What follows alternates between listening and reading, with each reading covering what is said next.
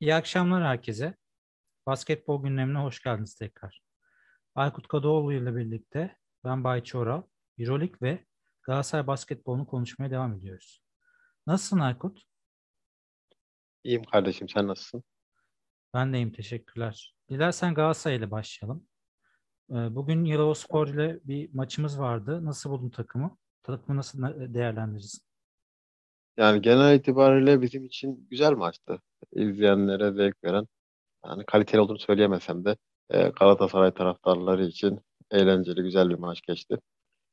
Boston, e, Devan Akan Pursel ve Kerry Breckshear'ın iyi performansıyla gelen galibiyet vardı.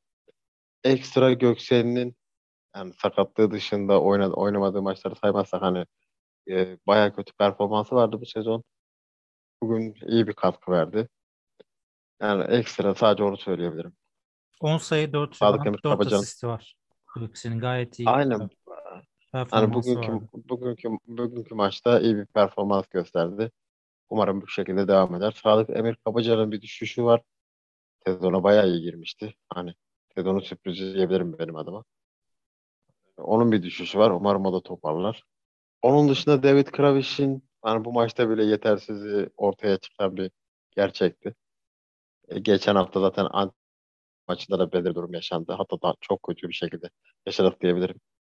Alfa E, Kaba'nın çok Kravish- büyük üstünlüğü vardı geçen hafta. 16 sayı 16, 12 rebound Yani üstünlüğü bizim vardı. uzunlara karşı Alfa Kaba çok büyük üstünlük kurdu zaten. Yani oraya bir transfer şart. Hani maç içinde de bunu görebiliyoruz. Umarım oraya bir transfer de gerçekleşir. Yani bunun dışında bu maç için fazla yorum yapılabilecek bir maç olduğunu düşünüyorum. Zaten rakip zayıftı. Ligin zayıf ekiplerinden biriydi. Beklediğimiz gibi güzel bir galibiyetle devam ediyoruz yolumuza. Peki Aykut, sence ilk yarı zorlanmamızın sebebi neydi? 46-44 e, bitti yanılmıyorsam. İkinci yarı açıldık. Daha farka koştuk. Ya. Üçüncü çeyrek performansıyla. Ne- neden böyle zorlandık acaba? Ekrem Memnun'un e, müdahaleleri gerekti. Ekrem Memnun güzel müdahale etti bence. Sen ne düşünüyorsun? Koç performansı iyi miydi maçta? Ee, hocanın genel performansını değerlendirebiliriz ama şöyle diyeyim. Takımın genel performansında zaten bir düşüş var son haftalarda. Ee, bu da hani oyuncuların bireysel performansına çok fazla bağımlı kaldığımız için diyebilirim. Ee, antrenörün oyuncu, yani takım antrenörün müdahalesi, antrenörün dokunuşu ne kadar olduğu şu an için tartışabilecek bir noktada zaten. Savunma anlamda zaten sıkıntılarımız belli. Ama bu da tamamen oyuncuların bireyselliğinin üzerine yıkmış durumdayız. Bireysel olarak Dibos iyiyse, Melo Trimble, Melo Trimble iyiyse, Evan Akompurzel iyiyse ya da Kerry Blackshear o gün çok iyiyse bu şekilde ilerliyoruz şu an için. İlerleyen zamanda bunun değişmesi gerektiğini düşünüyorum. Çünkü zorluk seviyesi yüksek maçlarda savunmaların ön plana çıktığı maçlarda yarı saha oyununa dönen maçlarda sıkıntı yaşayacağız bu şekilde devam ettiği sürece sonuçta. Zaten kaybettiğimiz Gaziantep basketbol maçına bakarsak yani çok net ortada olan bir şey. Oyuncu performansları kötüyken rakip bulamadık. Kaybettik. Ben özellikle D-Boston performansına tekrar değinmek istiyorum. Bu maçta 4'te 3 üçlük atmış. İlk defa e, az üçlük kullandığını gördük ve isabetli kullanmış. E, Daha önce Igokea maçında 14 üçlük kullanıp 5 isabeti vardı ve e, genelde çok fazla üçlük kullanmayı seviyor ve çok uzaklardan üçlük kullanmayı da seviyor. Ama bugün e, daha efektif oynadı. Yani geldiğinden beri de gayet efektif oynadığını görüyoruz D-Boston. E, D-Boston e, daha zor maçlarda sınanması gerektiğini düşünüyor musun? Dibos üzerinde ilk programda da söylemiştim. Dibos şu ana kadar beni yanıltan oyunculardan biri zaten. Şu ana kadar performansı çok iyi. Özellikle organizasyon anlamında önemli katkı veriyor. Zaten olmadığı maçlarda zorlandık. Zaten kaybettiğimiz maçlardan Bahçe, Bahçeşehir maçı da Dibos'un olmadığı bir maçtı. Onun kötü oynadığı maçta da e, kaybettik zaten. Mesela Gaziantep maçında kötüydü Dibos. Dibos'un iyi oynadığı maçlarda takımın seviyesi yukarı çıkıyor zaten. E, Dibos genel olarak iyi performans veriyor. Organizasyon katkısı iyi. Hani şu ana kadar en büyük tartışma konusu şut tercihleri diyebilirim senin dediğin gibi. Hani şut tercihleri konusunda biraz daha dikkatli olsa kenar yönetiminde bu konuda uyarması gerektiğini düşünüyorum. O zaman perform kendi performansına takım performansına bir kademe daha yukarı çıkacağını düşünüyorum. Evet. E, peki Galatasaray'ın yapması gereken uzun transferi ne zaman gelmeli ve e, nasıl bir, bir uzun olmalı sence? Alfa Kaba gibi Geçtiğimiz, uzun olabilir mi? Yani olabilir. Geçtiğimiz programda konuşmuştuk. Savunmasıyla ön plana çıkan atletizm seviyesini yükseltecek iyi bir ikili oyun bitiricisi bekliyorum hani transfer konusunda. Bu şekilde yani daha önce Gaziantep basketbol oynayan Tonya Jekiri, geçen sene oynayan Mamcayte. Yani uzun aradığımız uzun portföyü bu, bu yönde olmalı. Eski uşaklı Ken Burch mesela. Hani üst seviye bir örnek vermek gerekirse. Bu tarz bir uzunun takımın seviyesini atlatacağını Darüşşafaka'da oynayan Johnny Hamilton gibi bir uzun mesela bu takıma ilaç olacağını düşünüyorum. Böyle bir isim gerekiyor. Şu an istatistiklerine baktığımda David Kravish'in e, normalde 15 e, dakika ortalamayla e, oynadığını görüyorum. Ama bugün 26 dakika oynamış ve 10 sayı atmasına rağmen sadece 2 rebound alabilmiş. Yani rebound ortalamaları yerlerde gerçekten. E, bu konuda kendini geliştirmesi gerekiyor. Geliştirmesi de yanına bir birisinin alınması kesinlikle gerek gerektiğini düşünüyorum.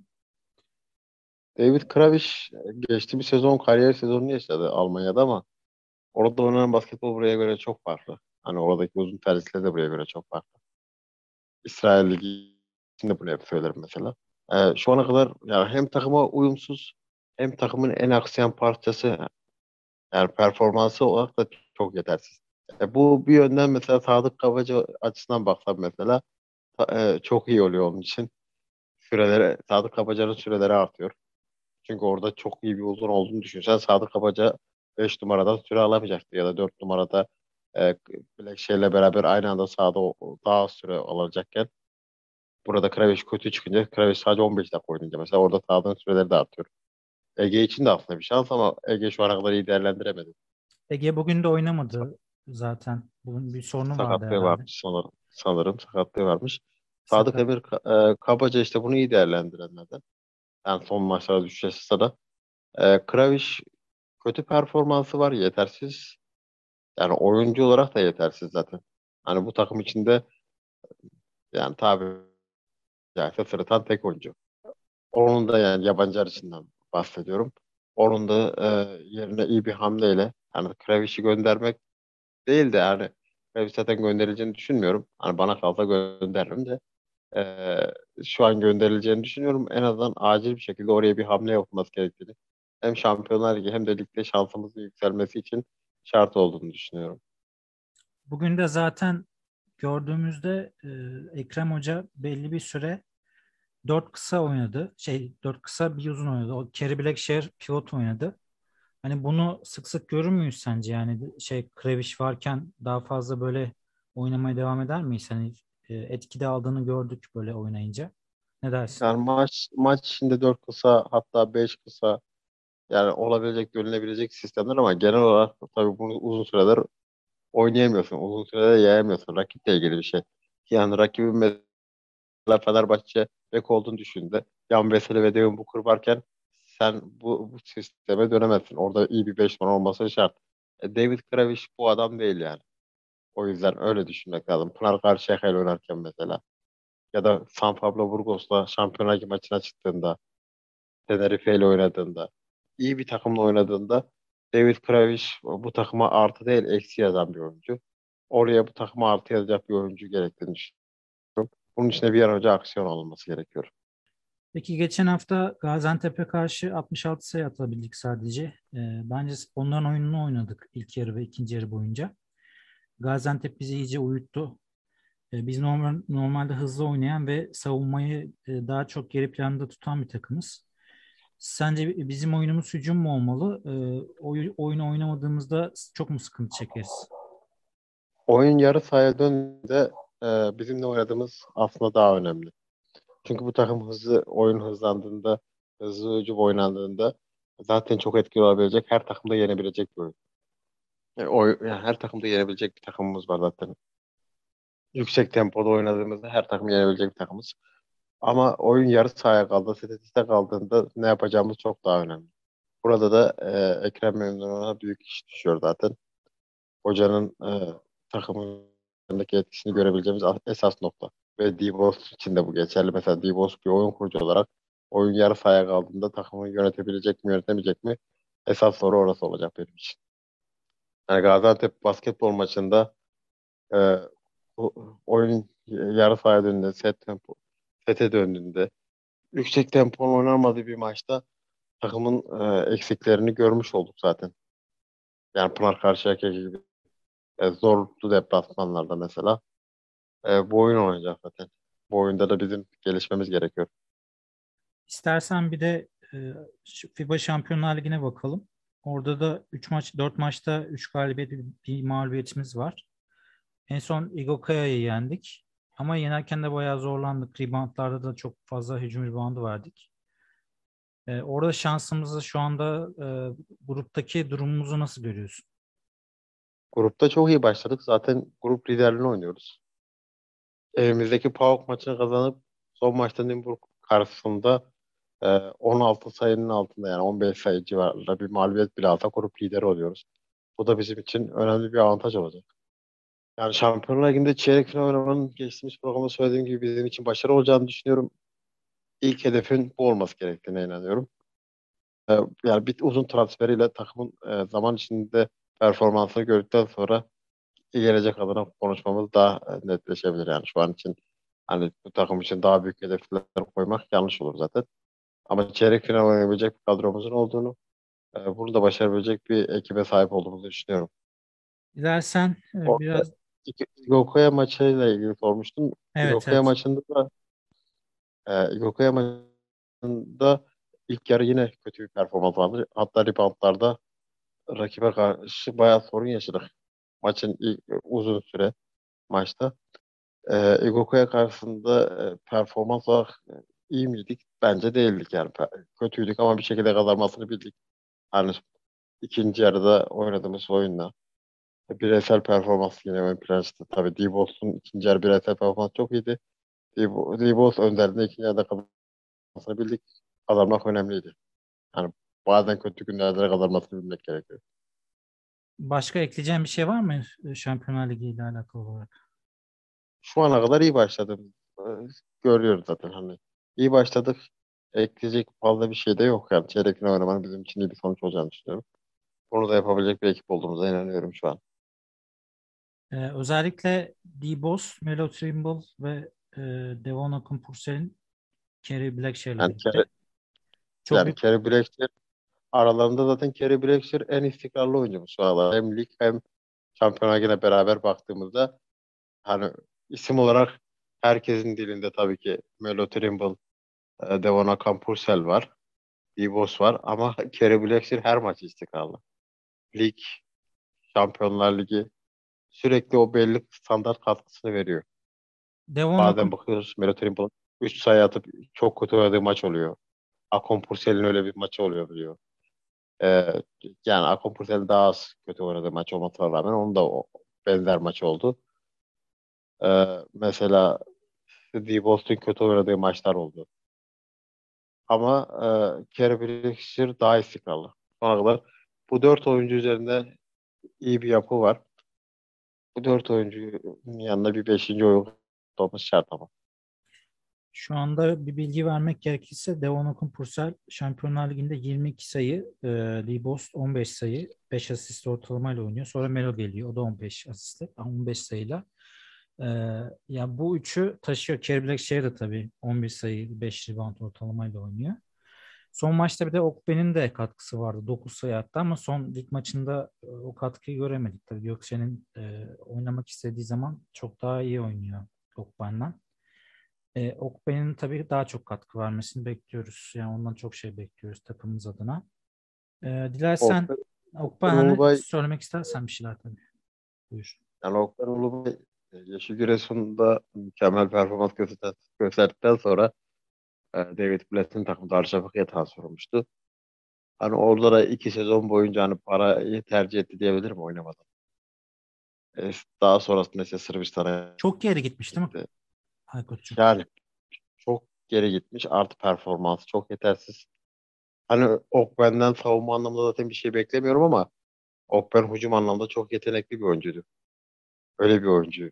Ama performans şu an için çok yetersiz.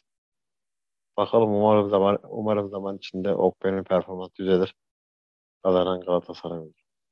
İnşallah biz de e, temennimiz o yönde. Dilersen kadınlara geçelim. E, kadınlarda en son Çukurova ile oynadık. O maçı da talihsiz şekilde kaybettik.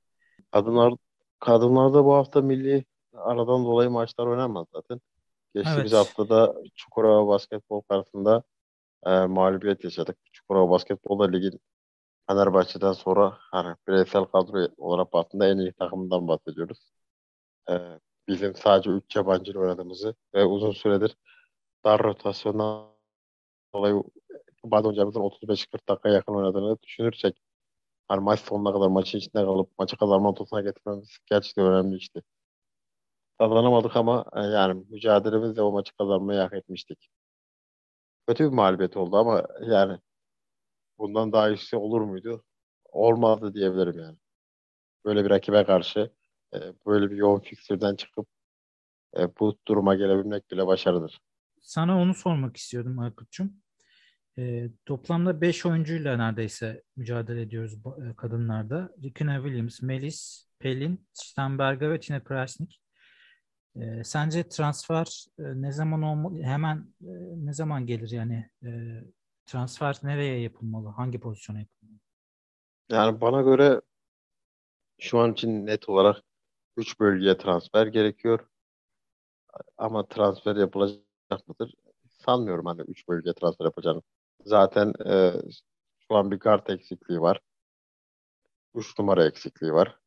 Artı uzun sorunumuz var. Sadece elimizde faydalanabileceğimiz 3 tane uzun var. Tina Krasnic, Aneta Stenberga, Gizem Başaran. E burada zaten eksik var. Melis Gülcan dışında 3 numaramız yok. E, artı oyun kurucunda Gizem Yavuz sakatlandığından belli e, sadece Pelin ve Merve var. Pelin de esas pozisyonu 2 numara. Çok zorlanıyor tek başına bütün onun üstüne kaldığında. Yani bu üç pozisyona e, ki oyun kurucuda skor, skor katkısı e, bulmamız gerekiyor. Burada Pelin dışında da skora katkı veren bir oyuncumuz da yok. E, bir skorer özellikle, skorer kimlikli bir oyun kurucu almamız şart olduğunu düşünüyorum. Yani Rikuna Williams'a da destek olabilecek bir oyuncu transferi gerekiyor. 3 numaraya yine Meriç Gülcan'ın önüne bir oyuncu gerektiğini düşünüyorum. Yani en azından en kötü ihtimalle iki transfer şart ama şu şartlarda e, Avrupa oyuncuların çoğu kontratlı. Kontratlı bir oyuncuyu çıkarabilecek, bonservis verebilecek durumumuz var mı? Pek bilgim yok bu konuda. Ama işler zor görünüyor şu an için. Bir Amerikalı hakkımız var. Chelsea Dancı ile yollar hayattan sonra oraya, o pozisyonda bir e, hakkımız oluştu. En azından bir abi kaliteli bir ABD'li alıp önümüzdeki süreçte iyi bir Avrupalıyla durumu biraz olsun kurtarabiliriz gibi düşüncem var. Kadınlarda Euroleague'de 3 galibiyet, 2 mağlubiyette ikinci sıradayız şu anda. Fenerbahçe rakibimiz onlara yenilmiştik 20 sayıyla. 2 galibiyet, 3 mağlubiyetleri var. 7. sıradalar şu anda. 3 Kasım'da da Girona'yı deplasmanda 55-69 e, mağlup ettik.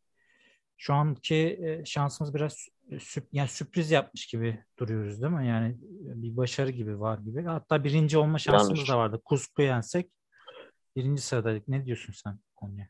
Şu ana kadar kadınlardaki kadın takımının aldığı sonuçlara bakarsak hani iki Fenerbahçe maçını çıkar mükemmel diyebilirim yani.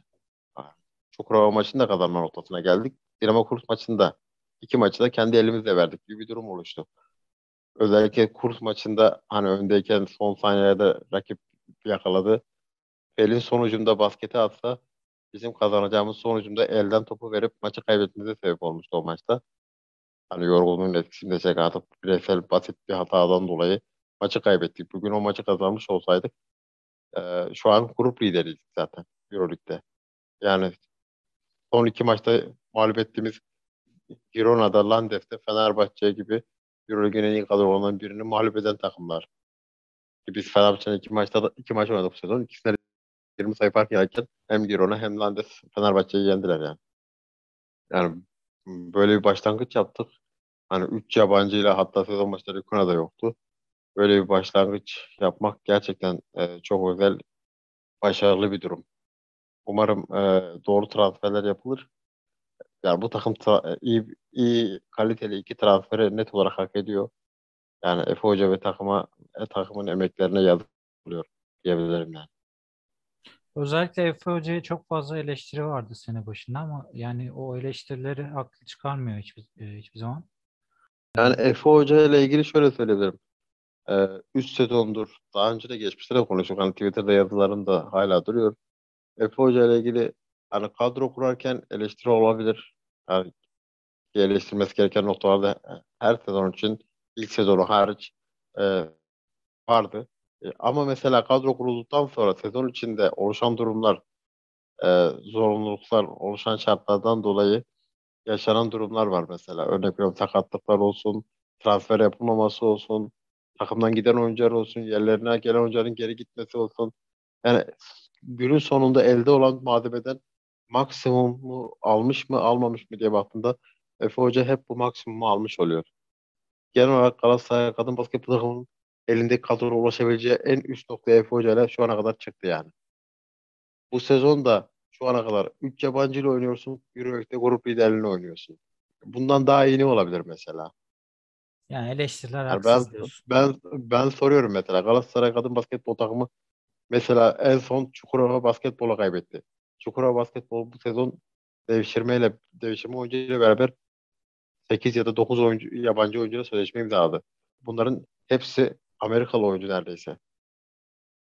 Yani böyle bir rakibe karşı oynuyorsun. Bugün Çukurova basketbolda Şavat Özel, Stefan Hayes, e, Temi Faglen ve e, Quanitro Holliswood, Johan Turner.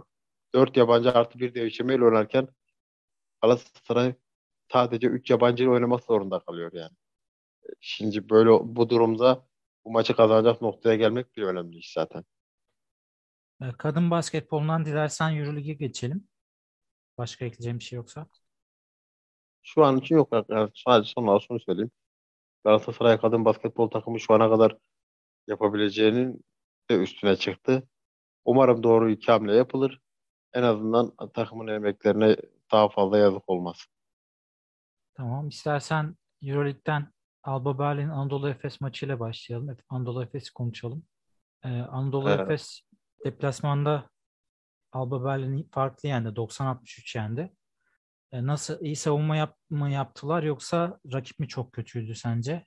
Ee, Al- Alba Berlin kendisi aslında Fenerbahçe'yi de yenmişti daha önce. Ama e, Anadolu Efes'i ayağa kaldıran bir durum mu söz konusu oldu? Mic- Micic, Kurnoslas Simon ve Tibor Plyce'ın çok iyi oyunları vardı. Ne dü- düşünüyorsun bu konuda? Yani Anadolu Efes şu ana kadar e, Panathinaikos maçını saymazsak ligin zorluğu takımlarına karşı oynadı ya da de, zorlu deplasmanlarında oynadı. Tüm maçları kaybetti. Hatta Panathinaikos da zorlu deplasmanlardan biridir ama Panathinaikos'un şu ana kadar durumu kötü diyebilirim. Yani zaten e, Fe- Efes maçtan sonra galibiyetleri yok. Anadolu Efes'in de durumuna bakarsak zor maçların hepsini kaybetti. Yavaş yavaş tam kadro olmaya başladı. Şu an e, Simon da işte üç- e, Zalgiris maçı itibariyle dönmüştü diye hatırlıyorum. E, Miss için form bulması, Simon'un son üç maçın ikisinde de hem Zalgiris hem de Alba Berlin maçında takımın en iyilerinden olması e, Efes'in performansında tabii ki önemli yeri var. Oyuncuların formunun artmasıyla Efes'in performansının yükseleceğini daha önce de söylemiştim. E, tabii ki Alba Berlin'de Zalgiris zayıf. Euroleague'in hatta en zayıf ekipleri. Şu an performans olarak da iyi takımlar değil bu iki takım. Kadro olarak da. Ama Anadolu Efes'in de sonuç olarak e, durumu ortada yani. Şu an baya kötü başladı. Oyuncular formsuz. Antrenör olarak Ergen Ataman da formsuz. E, sezon başında yapılan yanlış tercihler de var. Ama zaman içinde işte bu tarz takımlara karşı alınacak galibiyetler bir galibiyet serisi Anadolu Efes'in e, Anadolu Efes'in tekrar toparlanmasına zirveye doğru tırmanışa geçmesine yardımcı olacaktır diye düşünüyorum. Önümüzde de e, fikstüre baktım şu an mesela. Gayet iyi bir fikstür var. Olympiakos, Monaco, e, sonra Fenerbahçe deplasmanı. E, yine içeride Barcelona, deplasmanda Bayern Münih, içeride Baskonya gibi bir fikstür var. Barcelona Önümüzdeki maçı zor yedi- ama. Barcelona Fenerbahçe maçı zor. Yani şöyle söyleyebilirim. Barcelona maçlarında Anadolu Efes'in performansı normalde değişiyor. Yani Larkin'in özellikle performansı çok arttı. Yani özellikle şeyler kim performans çok artıyor. Yani bu önümüzdeki 6 maçtan en azından bir 4 galibiyet bile alsa Anadolu Efes şu an için e, bu kötü gidişatın değişeceğini düşünüyorum. Hani bir oradan bir yükselişe geçilebileceğini düşünüyorum. Yani Alba Berlin maçında da e, Anadolu Efes gayet iyi oynadı. Hani ucumda topu iyi paylaştı, savunmada daha iyiydi. E tabi Alba Berlin'in gücü de hani bir yere kadar sonuçta. Anadolu Efes'in iyi oynadığı bir günde Alba Berlin'in rakip olma şansı zaten yok. Aynı Zalgiris Kaunos'un olduğu gibi. Şey, Efes'in topu daha iyi paylaşmasında Simon'un katkısı büyük olduğunu düşünüyorum. Ne, sen ne dersin? E, evet zaten sezon başındaki en büyük sonra bir Kronos Simon gibi bir e, de, değerin diyeyim. Hani takımda faydalanamıyor olmak. Hani o, o çünkü çok fark ediyor oyundayken. Misic'in üstündeki yükü alıyor. Takımın organizasyona katkısı çok büyük. Ucumda oyunun kilitlendiği bölümlerde o kilidi açıyor. Yani Simon bu takım için çok önemli bir parça. Yani onu da, o dönemden beri Anadolu Efes'in performansında da bir artış var yani şu ana kadar.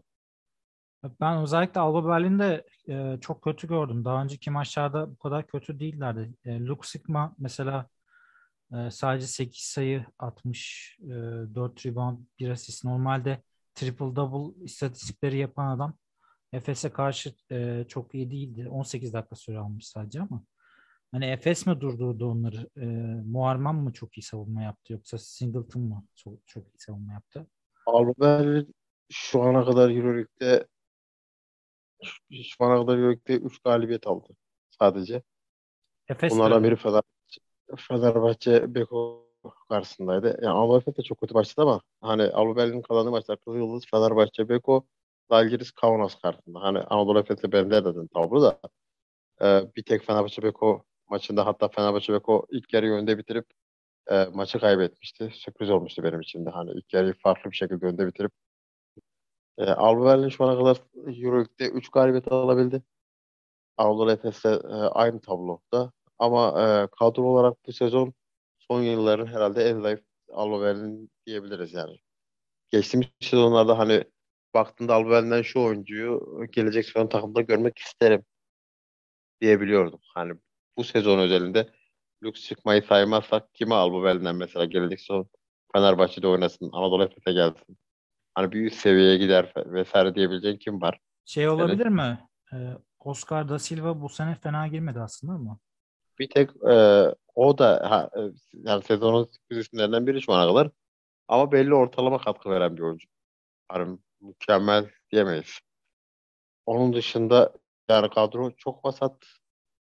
E, bayağı kötü. Zalgiris Kaunos'ta benzer durumdalar. E, yani Anadolu Efes için şunu diyebiliyorsun. 3 galibiyette bir gün.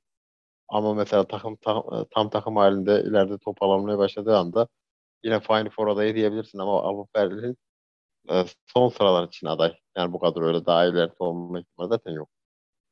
Ya sen e, bu konuda söyleyeceklerim bittiyse Fenerbahçe Milano maçından da bahsedelim. E, Fenerbahçe kendi sahasında Milano'ya 68-43 mağlup oldu. Tam 25 sayı fark yedi. Özellikle CSK maçından sonra e, gözler Fenerbahçe'deydi. Çok iyi e, galibiyet alacağını düşünüyordu herkes. Ama e, Messina resmen Djordjevic'e bir ders verdi. E, sen bu maçta özellikle Fenerbahçe'de öne çıkan oyuncu Yan Veseli ve e, Şeymus Hazar oldu. Yan Veseli'ye e, zaten son maçlarda çok oynatıyor Djordjevic ve özellikle e, savunma beşlerini deneyerek e, takımı zinde tutmaya çalışıyor ama dekoloyu kesiyor bu sefer de. Dekoloyu kesince de dekolunun verimliliği düşüyor. O, o da takımın e, hücum etkinliğini düşürüyor. Sence Yan Veseli ve Şeymus Asay'ın ön plana çıkması Fenerbahçe için neyi gösteriyor bu maçta? Ya bu kadar büyük fark oluşması neden oldu? E, dersine iyi çalışmış mı Messina? Fenerbahçe Beko e, Olimpia Milano maçına gelene kadar 8 karşılaşmada 3 galibiyet, 5 mağlubiyetle başlamıştı sezona. Alba Berlin maçı dışında alınan 4 mağlubiyette de yani maçı kazanacak noktaya gelip maçları bir şekilde kaybetmişti maç sonunda. Zaten ikisini son topta kaybetti. Olympiakos ve Barcelona maçında. Panathinaikos maçında hatta son 30 saniye önde girip iki kez e, teknik gol yanlış söyledim. Scotland foul almıştı. O şekilde hani bir hakem hataları falan da vardı. Yani öyle bir mağlubiyet aldı. Barcelona maçta Mirot için e, Olympiakos maçı Sulukas'ın son saniye basketleriyle kaybetti. Yani bu şekilde bakarsak Real Madrid maçtan yine son toplarda kaybetti. Gayet iyi mücadele edip sonunu getiremiyordu. CSK maçında artık hani bir yerde şeytanın bacağını kırdılar. CSK maçta da mükemmel bir oyun. Maç sonu üstün olan bir Fenerbahçe ve maçı sonunda e, kazanmayı başaran bir Fenerbahçe vardı. Ama CSK'da hani 5 maçtır kaybediyor. Ha, Aykut'cum. CSK da e, sezona kötü başladı. Hani şöyle bir şey var.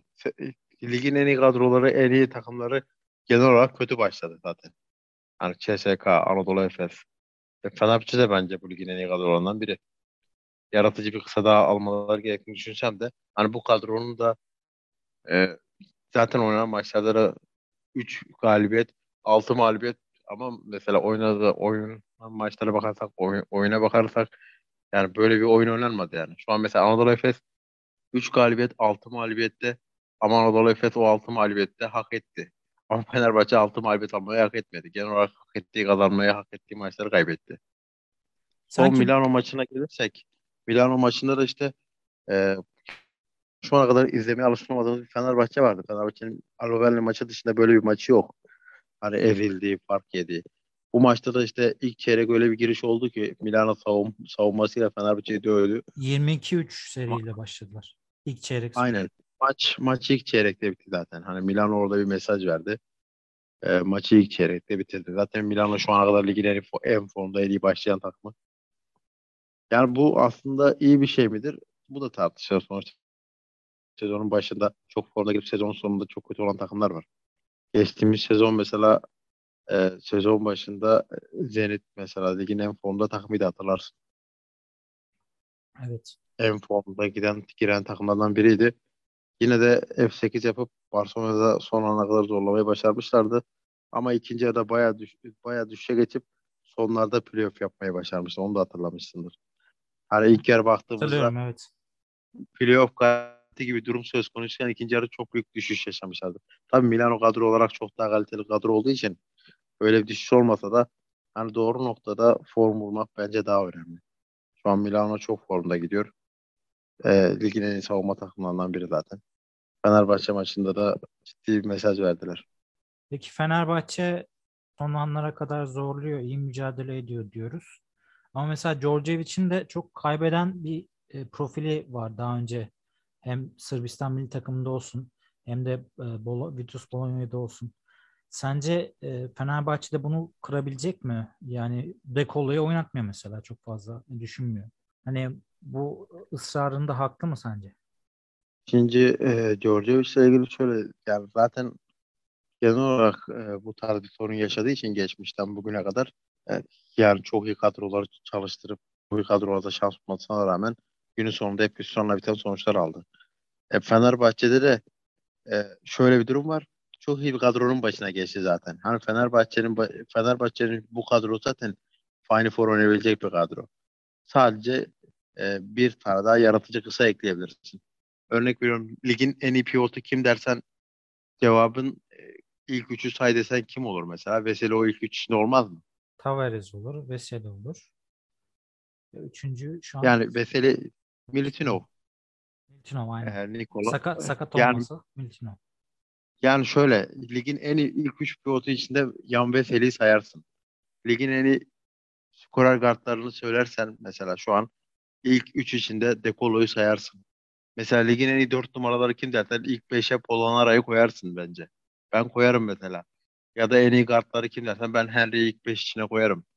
Oyun kurucu olarak. Organizatörlükte. Savunma olarak zaten ligin en iyi kısası bana göre Pierre Henry. Organizatör anlamda da bir, e, bu form, anlamda var. Form düşüklüğü var gibi geliyor bana kanka ya. Yani o daha çok oyun, oyun içinde Fenerbahçe Fenerbahçe'deki rolüyle ilgili olduğunu düşünüyorum. Rolünü bulamadığını mı düşünüyorsun sen tam olarak? Ya Fenerbahçe'de e, yani sadece Harry'nin değil çoğu rolü şu an tam oturmamış durumda. Rotasyon sorunları da var diye düşünüyorsun anladığım kadarıyla. Çok fazla rotasyon yapılıyor. Artı e, doğru beşlerle oynanıyor mu o da tartışılır. Yani bana göre Fenerbahçe'nin en iyi beşi Pierre Henry, e, Nando De Colo, Dechampierre, Akil Polonara ve e, Jan Veseli. E bu beş maçta be, bir arada kaç dakika oynuyor mesela? Mesela Ahmet e, Ahmet'in de süreleri çok arttı son dönemde. Hani Ahmet bu kadar süre alacak bir oyuncu mu sence? Ahmet Düveroğlu. Ya son maçı saymazsak o maçta 25 sayı fark olduğu için hani ciddi alınacak bir maç değil. E, sonuçta hani oradaki süreler çok e, ciddi alınmasına gerek yok ama mesela genel olarak örnek CSK maçına bakarsak Devon Booker 30 dakika oynarken çünkü en çok tuttuğu oyuncu Devon Booker bu arada. Georgia için muhtemelen. E, sezon başı Fenerbahçe taraftarlarının en çok eleştirdiği isimlerden biridir. O dönemde Yan Vesel'in arkasına bir oyuncu alıyorsun sonuçta. Devon Booker'dan daha iyi kim alırsın diye e, söylemiştim arka taraf konuşmalarda. Devon Booker iyi oyuncu, kaliteli oyuncu. Hani savunma sorunları olsa da hücum anlamda yetenekleri belli olan bir oyuncu. E, Veseli'nin 7 olarak düşündüğünde gayet iyi oyuncu ama sen Veseli'nin 7 olarak değil de Polonara'nın önünde bir oyuncu olarak görüp e, takımın 30 dakika oynayan en önemli oyunculardan biri olarak görürsen o zaman işte takımda tabii ki sıkıntı yaşanması normal. Polonara'nın bu takımda mesela rolünün e, çok düşük olması. Mesela bir CSK maçında Polonara oynadığı süre sadece 13 dakika. E, Devon Booker'ın oynadığı süre 30 dakika. Tamam Devon Booker daha iyi oynadı o maçta ama yani Polonara bu takıma ligin en iyi 4 numaralarından biri olarak geldi. Yani bu adamın e, bu kadar geri planda kalması falan e, doğru değil yani. E, zaten bunlar e, bunlar zaten sorunun temel noktası. Şayok da çok fazla katkı veremedi şu ana kadar diye düşünüyorum. Ee, yani hani Bursa'da baya, baya. efendim onun da süreleri e, çoğu maçta iyi yani. Yani süre alamıyor da katkı vere, veremiyor gibi durumda olmadı ama e, sonuçta Euroleague'e Euroleague'e ilk kez gelen bir oyuncu için e, normal şu ana kadar. Bir de Fenerbahçe'de çok fazla rotasyon olduğu için sorumluluk roller önemli. İşte Bursa'da birinci adam rolündeydin. Burada öyle bir durum yok. Hücumda kaçıncı plandasın yani. Peki istersen Milano'nun bu başarısını konuşalım biraz da. Sence e, Messina'nın planları tuttu mu şu ana kadar? Yani şu ana kadar tuttu. Milano ya gel, gelmeden sonra işte Fenerbahçe'ye gitmek diyeceğim cümlemizi bitirelim de. Ee, Fenerbahçe'nin durumuna bakarsak ben Fenerbahçe'nin e, ligin en iyi kadrolarından biri olduğunu düşünüyorum. Yani bir tane daha yaratıcı bir kısa eksikliği olduğunu düşünüyorum. O, bunun da sebebi hani Dekolo'nun performansının istikrarsızlığıyla ilgili. Yani doğru bir antrenörle bu kadronun e, Final Four yapabileceğini düşünüyorum ama Georgievic'le bunun olacağını düşünmüyorum. Hani playoff Fenerbahçe için Georgievic yönetiminde şu an için başarılı olacağını düşünüyorum. Çünkü yani şu oynanan oyunun hakkı zaten alınan sonuçlar değil. Ee, ama Georgievic'in de zaten bu e, oyunda yani sonuçlarda etkisi var. O zaman sen Georgievic'in gideceğini düşünüyorsun.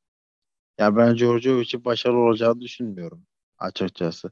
Klasik yani Georgievic, buz, buzda Georgievic. Türkiye Ligi yani bir Final Four ya da Türkiye Ligi şampiyonluğu için yeterli olur düşünmüyorum. Yani şuna bakmak gerek genel tabloda.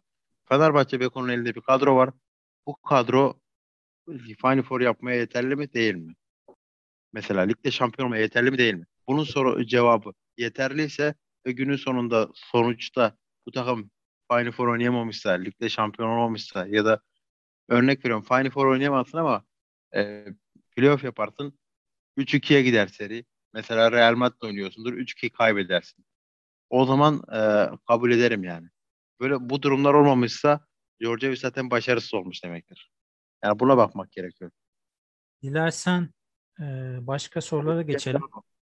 Olimpia Milano demiştin. Olimpia Milano. Milano. Tamam. Tabii ki. Mükemmel başladılar zaten. Sadece tek mağlubiyetler var. O da mağlubiyet beklemediğim maç. Bayern Münih deplasmanında geldi. Sezonun flash gibi Milano şu ana kadar. Yani fikstür olarak da tabii fikstürleri de e, buna elverişliydi biraz. Yani zorlu maçlarını genel olarak içeride oynadılar. CSK Moskova olsun, Barcelona maçı olsun. Yani bu tarz maçları, Maccabi Tel maçını yine içeride oynadılar. Deplasmanda da sezona kötü başlayan e, Anadolu Efes, Fenerbahçe, Beko gibi henüz hazır olmayan ekiplere karşı oynadılar mesela. E, tabii bu, bu tarz bir avantajları, avantajları olmasının da e, önemi büyük. Ama kendileri de çok iyi oynuyor. Savunma, özellikle savunmada. Hücumda da en kompakt takımlardan biri şu ana kadar. Onların da e, tek antitezleri bence Bayern Münih, Trinkieri hocam. Onlar yendi şeyi e, Milano'yu. Yani geniş bir kadrosu var Milano'nun. Bayern Münih'te zaten e, hocamız hi- çok iyi çalışıyor demek ki dersine. Milano'ya gelince e, işler değişiyor. Ama Olimpia Milano'nun gayet geniş, e, farklı şekilde yer alabileceği iyi bir rotasyonu var. Onun da sonucunu alıyor şu ana kadar.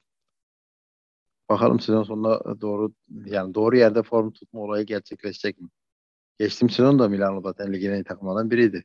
Hatırlarsın zaten Bar Barcelona'ya son sahnede ilgisini attığı bir şutle kaybettiler yani finalden oldular. Aynen, Hatta aynen. seninle konuştuğumuzda yani Barcelona'yı mı istersin finalde Milano'yu mu dedi, diye bir konuşmamız olmuştu. Ben Barcelona. Milano'yu istedim.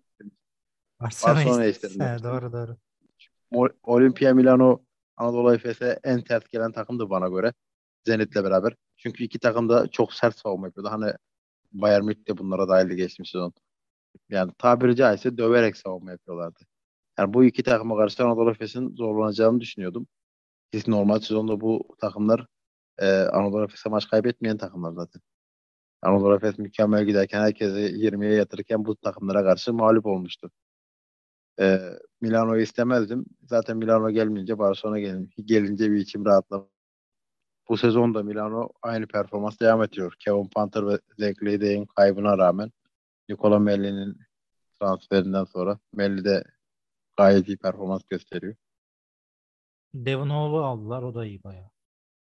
Yani Devon Hall, Nicola Melli iyi katkı veriyorlar. Şu ana kadar e, Jerian Grant onun pek bir etkisi yok. Troy Daniels zaten yeni geldi herhalde sakatlıktan. Onun da Troy çok bir etkisi yok. çok etkisi yok evet. Javon Shields e, çok sürüklüyor onları hücumda özellikle. Yani Shavon Shields, e, Nicola Melli. Mitoğlu E, onun, onun dışında maç maç değişiyor. Mitoğlu da, bazen Datome, bazen e, Sergio Llull, Sergio Llull dedim. Sergio Rodriguez dilim suçtu diyelim. Olur o kadar. canım. Şey, aslında Malcolm onlara Del- bir de Malcolm Delaney çok etkisiz zaten. sakat zaten. Yani onu, yani sakat değilken de çok etkisiz. Hani Delaney uzun zamandır bayağı kötü. Milano'da beklediğim performansı hiç veremedi diyebilirim şu ana kadar. Dilersen sana gelen bazı sorular var. Euroleague yorumcumuz Ümit Berk'ten. Onları aktarayım sana. Şöyle bir soru sormuş. Ee, Baldwin, Ivanovic Baskonya uyumsuzluğu hakkında ne düşünüyorsun? Baskonya neden bu durumda? Yani Wade Baldwin daha önce seninle geçen geçtiğimiz sezonda konuşmamızdan hatırlarsın. Beğendiğim bir oyuncu değil. Anadolu Efes ismi gençleri olmasını kesinlikle istemediğim Sen oyunculardan biriydi. sevmiyorsun evet doğru. Yani tabii Bayern Münih'te e, Wade Baldwin'in gayet iyi performansı vardı ama sen de hatırlarsın Trinçeri e, maç sonlarında Baldwin'i çıkarıyordu genelde oyundan yani. Son beş dakika Saçma, oynatmıyordu. saçmalıyordu evet. Ya da oynattığı maçlarda 3-4 kez arda arda yaptığı top kayıpları maçı kaybettirdiği birçok maç var. Yani mesela bir en son Milano tam ele, Milano'yu elecek noktaya geldiklerinde yani sadece Wade Baldwin'in pas vermemesi yüzünden elendiler. Pas verse mesela Milano'yu eleyip Final Four yapacak takım. Wade Baldwin beğendiğim bir oyuncu değil. Şu ana kadar da Ivanovic'in sevdiği tarz bir oyun kurucu olduğunu da düşünmüyorum. Hani biraz aklıyla oynamayan oyuncuları sırf hocalar antrenörler pek sevmez zaten. İkinci soruya gelecek olursak Dakin'in formsuzluğuna değinmiş. Ee, sence fiziksel mi, mental mi? Kendisinin çok hazır girdiğini belirtmişti ama öyle değilmiş diyor. Yani. Larkin'den önce ilk sorununda Baskonya ile ilgili e, bir şey söylemedin de Baskonya'da Baskonya pardon. pardon yani e, Baldwin zaten pek beğendiğim bir oyuncu değil. Uyum, uyum sağlamasına pek şaşırmadım ama performansla maçta biraz daha düzelecektir de Baskonya kadrosu da genel olarak yetersiz. Ama e, yani bakınca e, bu takım toparlar diyebileceğim bir kadro zaten yok. Belli bir e, süre içinde e, bazı galibiyetler alıp hani belli bir sırada yine bitirecektir ama e, ge- genel olarak yetersiz bir kadrosu var. Baskonya'da hani Ivanovic'in de yapabileceği bir şey yok diye düşünüyorum şu an.